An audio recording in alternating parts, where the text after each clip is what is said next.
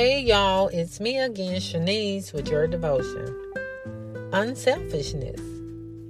Jesus sat down near the collection box in the temple and watched as the crowds dropped in their money. Many rich people put in large amounts.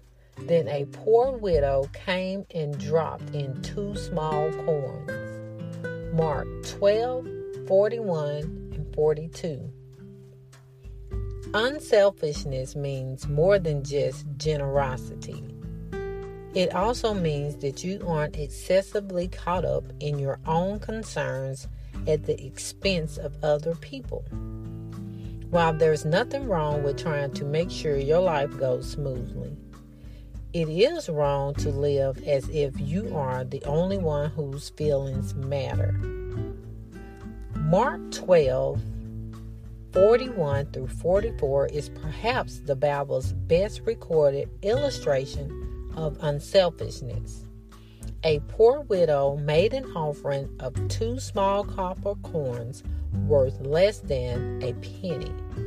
But Jesus pointed out the significance of such a gift to his disciples. He knew that this was all that she had to give, and consequently, was a completely unselfish gift worth more than the large amounts of money even given in the excess of others. What are some recent examples of ways you've chosen to be unselfish? What were the results of your unselfishness?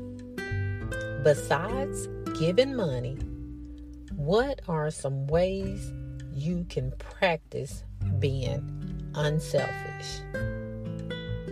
Have a great day.